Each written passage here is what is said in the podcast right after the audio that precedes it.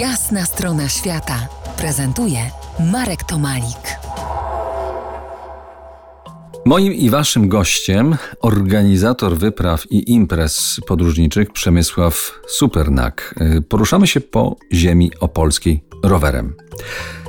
Czy opolskie jakoś się wyróżnia na tle innych regionów pod względem turystyki? Przyznam, że słabo znam, choć już samo Opole jest y, przecież perełką i to nie przereklamowaną, raczej zdecydowanie niedoszacowaną. Nie wiem, czy się zgodzisz. Zgodzę się, no nie wiem czy słyszałeś, ale nawet ostatnio CNN Travel docenił Opole, bo generalnie docenił Polskę jako miejsce, w którym w 2023 roku warto się wybrać, aby zobaczyć kraj, który tak bohatersko pomaga Ukrainie. To taki był kontekst może tej nagrody i wyróżnienia Polski.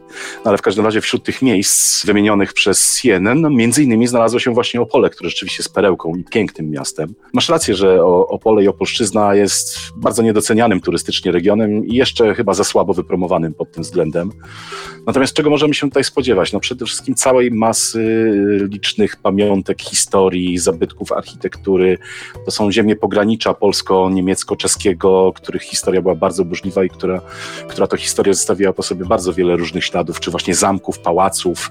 Tutaj razem z Dolnym Śląskiem znajduje się chyba największe zagęszczenie pałaców różnego rodzaju, zamków, dworków.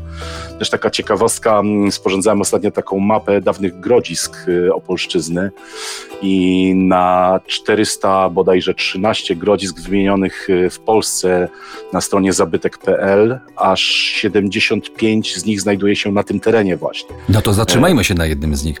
Na zamku w Niemodlinie Jan Jakub Kolski umieścił sporą część akcji swojego filmu Jasminą.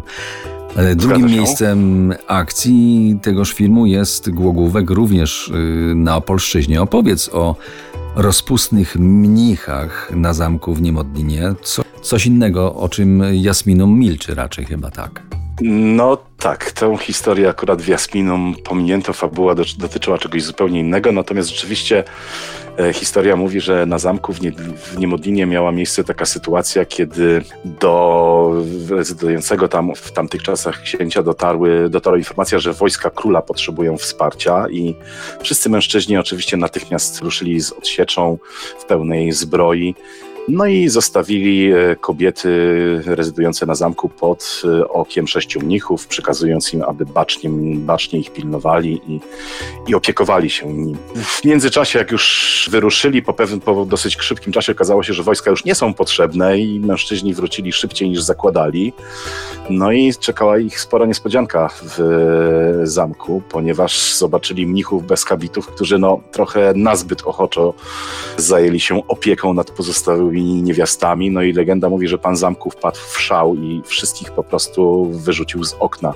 No i legenda głosi, że żaden z nich nie przeżył. Straszne. I że żaden z nich nie przeżył, to prawda. No. Cóż, no w pewien sposób sobie chyba zasłużyli, no cóż, nie, nie przestrzegali swojej Nie będziemy tego wikłać, bo jesteśmy no cały tak. czas po jasnej stronie świata.